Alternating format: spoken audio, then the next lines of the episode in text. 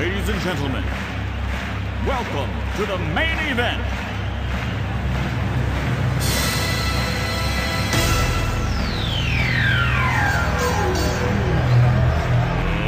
Let's get ready to rumble! Burrell takes the ball, looking inbound, loops it far up court for George, who catches it, turns around, shoots, and he got it! He hit it! He hit the shot! And the Huskies have won it! Pressure from Jones, Langdon trips,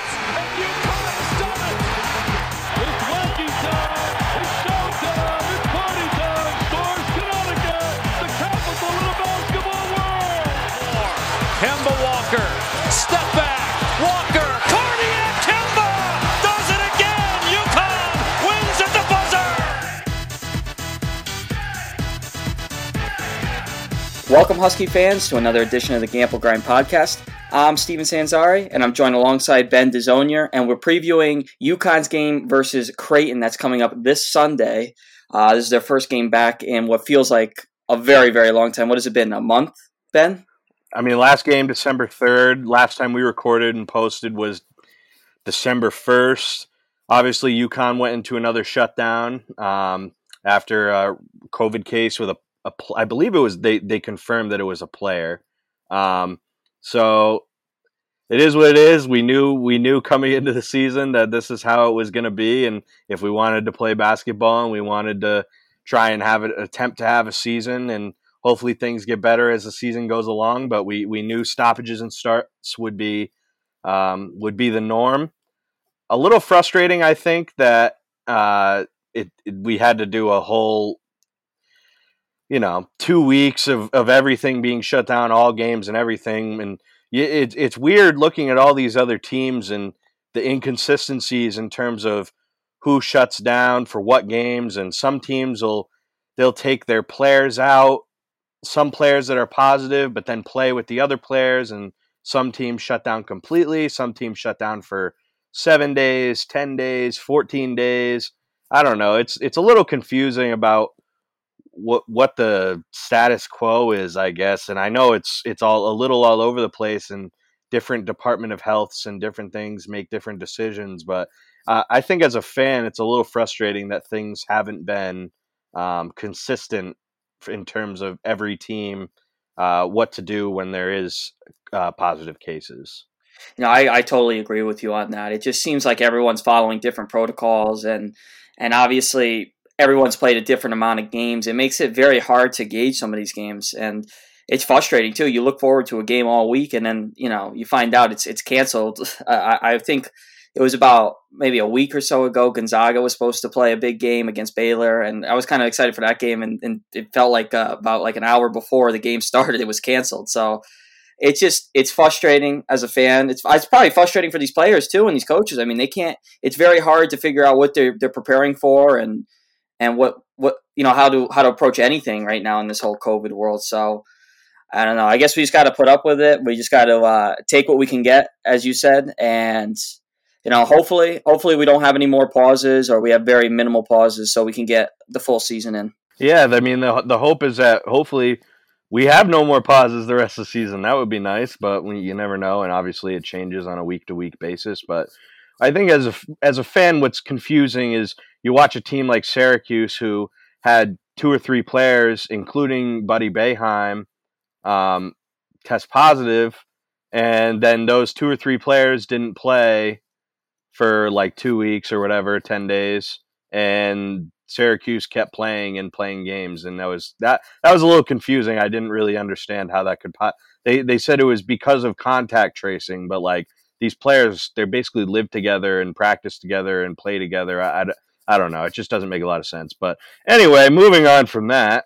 Um, we got a good, we got our first Big East game, our return to the Big East. A little bit of a a uh, downer, I guess you could say, since there'll be no fans in attendance and it won't be uh, the St. John's or Georgetown or Villanova or Providence, someone like that. It'll be a new member of the Big East. It'll be Creighton in our first game uh, in, as Big East members at Gampel Pavilion, back in the Big East again.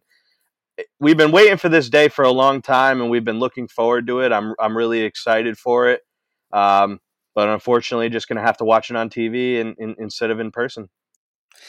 Yeah, it's a it's a bit of a bummer. I guess this whole season's been a bit of a bummer. We were there was so much hype going into it, but hey, you know what? We're finally here. We're finally going to see some Big East basketball, and uh, what what better team to open up it than Creighton? I know, I know, like you said, they're not an original team of the Big East, and it's a team we've never, we've rarely played. I, I don't know if we've ever played Creighton before, but this this is a great team. I mean, they've had some ups and downs with this season, but they are a top fifteen team in the nation, and it's going to be very, very interesting to see how UConn can handle this type of talent.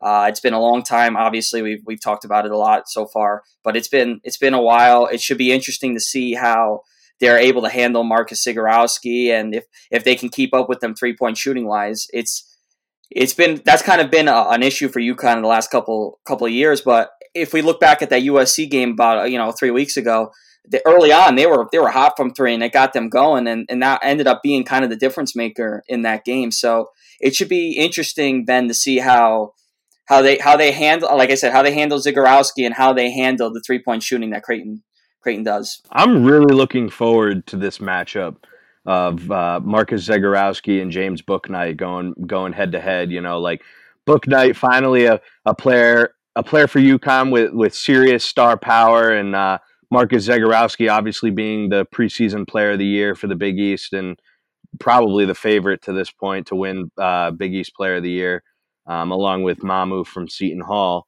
But Bouknight, Book Night is is looking to drive, jump onto the scene and really lay his lay his uh, foundation. He, he didn't make first team All Big East, which I know bothered him. He got second team, and he made that known on social media, which was kind of cool to see that uh, he he was uh, motivated to prove those prove the coaches wrong and put himself in into first team uh, consideration. And I think that this matchup we'll have a lot of eyes of the conference, obviously with UConn's return and the fact that Creighton's a top 10 team right now. This should be a great opportunity for Bouknight to uh, propel himself onto the national scale. Absolutely, absolutely. There's going to be a lot of eyes on Bouknight in this game, and it's it's just it's gonna be it's gonna be very interesting to see what they, they handle with, with such a big team with a with a top twenty five team like this. But you know, we talk about Zegarowski, but another guy that UConn's gonna have to have to guard well is is Denzel Mahoney. I mean, he's a senior guard. He's averaged so far sixteen points for this team, and he's also another three point threat for for Creighton. So he's another guy that UConn's gonna some gonna have to lock down on defense. And I mean, look, this, this Creighton team is probably better than UConn, but honest to God, and not saying this because I'm a UConn fan, I really think UConn could play within this game. I think they could. I think they could beat Creighton. They're not going to be the favorites, obviously, but I think early on, if they can get into a groove from three, I mean, they don't have to. They don't have to chuck up as many as Creighton does, but if they if they could if they can answer some threes and they play good defense, I think they could they could play very very well in this game. UConn's size in this game will actually be an advantage, which isn't something that we've been able to say very much over the last few years. But Creighton, they don't start anybody over six seven, and honestly, all five guys that start are, I guess you could you could almost qu- quantify them as stretch stretch or wing players.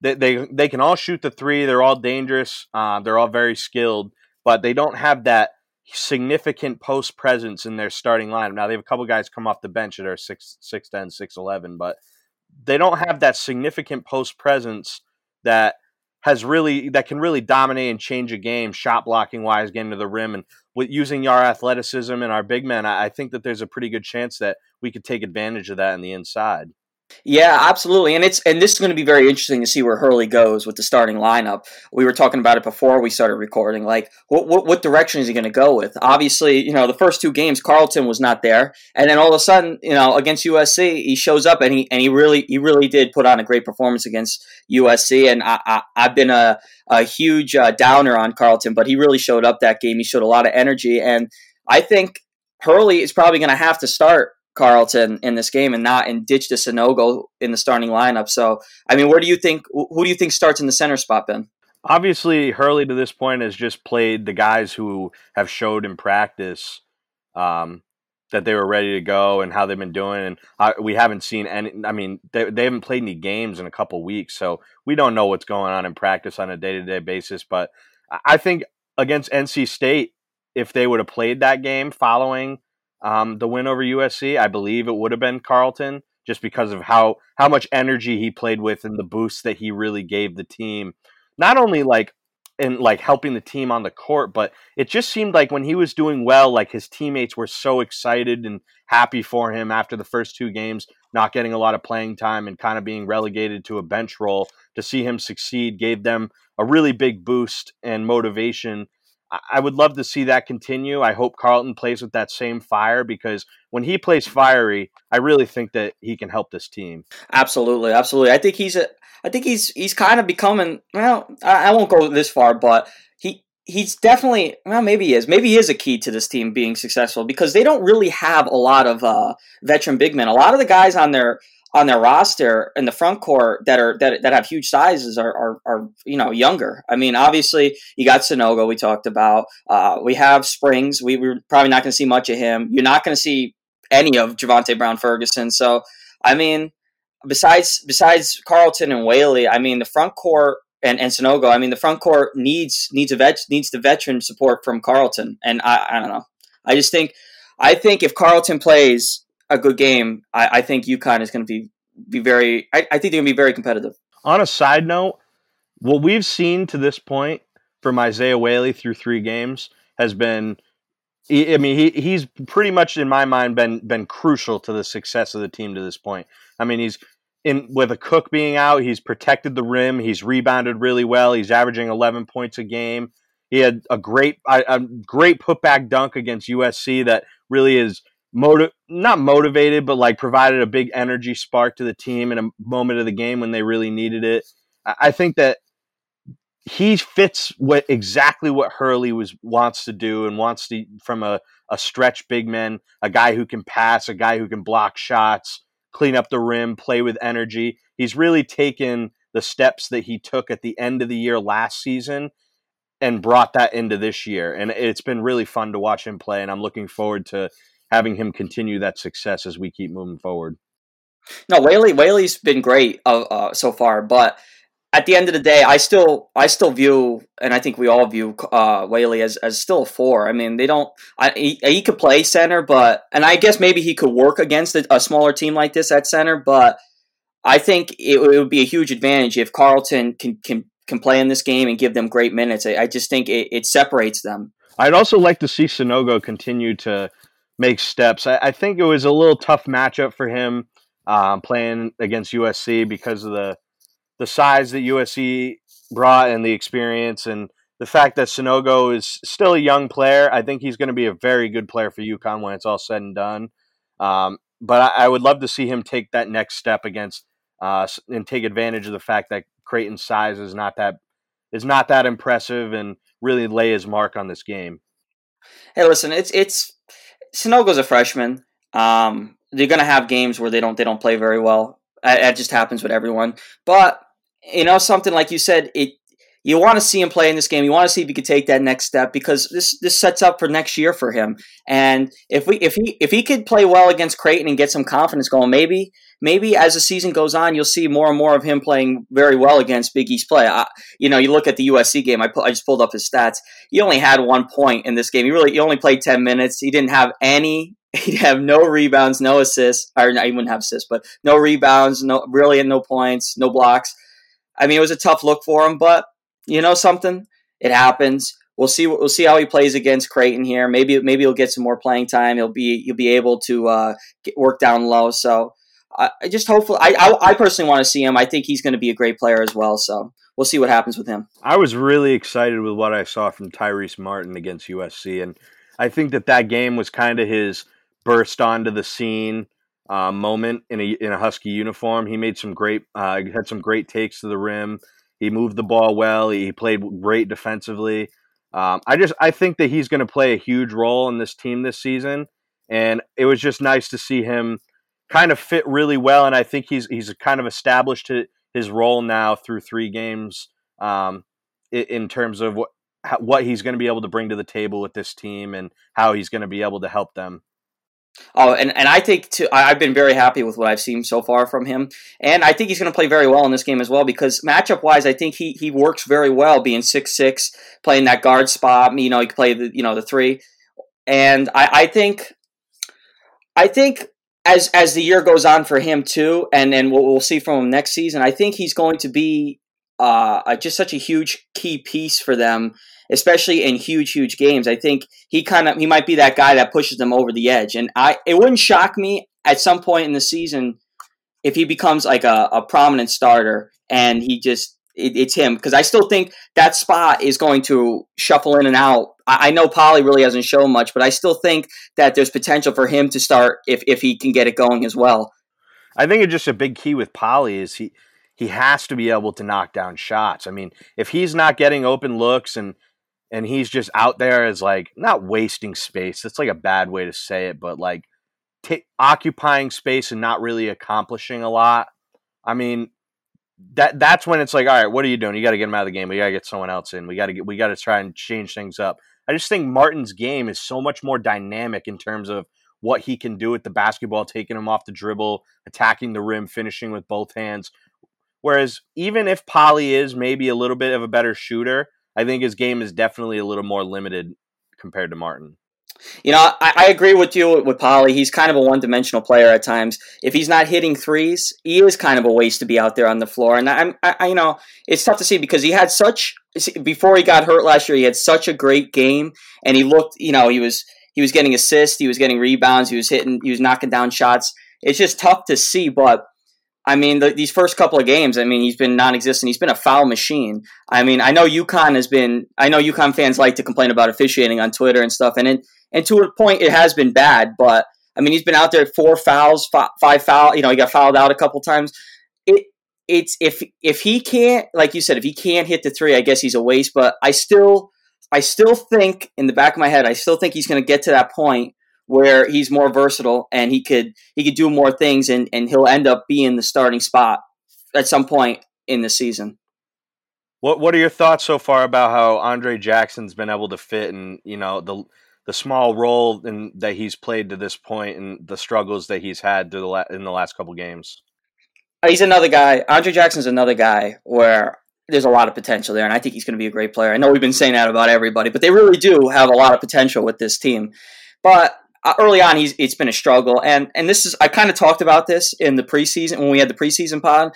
You know, there was a lot of expectations coming in with Andre Jackson, and I know everybody wanted to compare him to Bouknight and how Bouknight early on last year when he came off the suspension was was key to this team, and he turned the team around a little bit, but I, I didn't see Andre Jackson having that role right away. I don't. I, I think he's a guy that's going to take some time to develop. There's a lot of athleticism there. I think there's a lot of potential what, what he could do, but you know, early on, it's been a, it's been a struggle for him to to flow in with the team, and I don't think it's it's time to panic for him. It's so early on, and with so you know, it's very limited games, especially with all this COVID going on. You know, there's been so many breaks and what whatnot, but I mean, it's tough. It's it's a tough look for him early on, but he's gonna he's gonna at some point in the season. I, I predict maybe mid season, mid Big East play. You're gonna see some big big moments from him. You know, one thing that I've really liked to the point to this point right now is the way that RJ Cole has been able to control the offense along with Jalen Gaffney as well. But I just feel like when Cole's out there, Cole is always looking to make plays and create and and try and like control like I feel more comfortable when the ball is in his hands and the game is I feel like the game is slowed down and controlled. Where I feel like when Gaffney has the ball, Gaffney's always looking to try to create something and like make the next play, which I'm not saying is a bad thing whatsoever. Obviously, that's a that's a great um a great uh skill to have as a lead guard. But when RJ has the ball, I feel like it's just there's more set to our offense and there's more confidence with the guys. The ball moves well around. I think they're both have, have played well to this point, but I, have just been really happy with what I've seen from RJ. What do you think? I, I, have to agree with you on that. I'm a big Jalen Gaffney guy, but Cole Cole has a little bit more potential right now. Obviously, offensively, he's better, and and he's also he sets up a lot of nice plays. He's he's a true. He's like a I, I he's not. I guess he's not a score first. I mean, is he a score point first point guard? I mean, I, I would say he is. But you know, early on, it's been tough because he has. I mean, I guess I'm basing it basically off the last game against USC. He really didn't score much, but I mean, uh, he, he, was dishing the ball. He got, I guess, what did he, what do you have here? Five rebounds. That's that's nice. I mean, Cole just has more potential offensively, but Gaffney, in my opinion, could develop into a better passer and a better playmaker. But at this point, you have to go with Cole. You have to like what you've seen from Cole. I, he's been a little frustrating, I guess. Uh, you know, turnover wise, he cut that out uh, in the uh, USC game. He didn't have any, you know, those plays where he threw the ball away.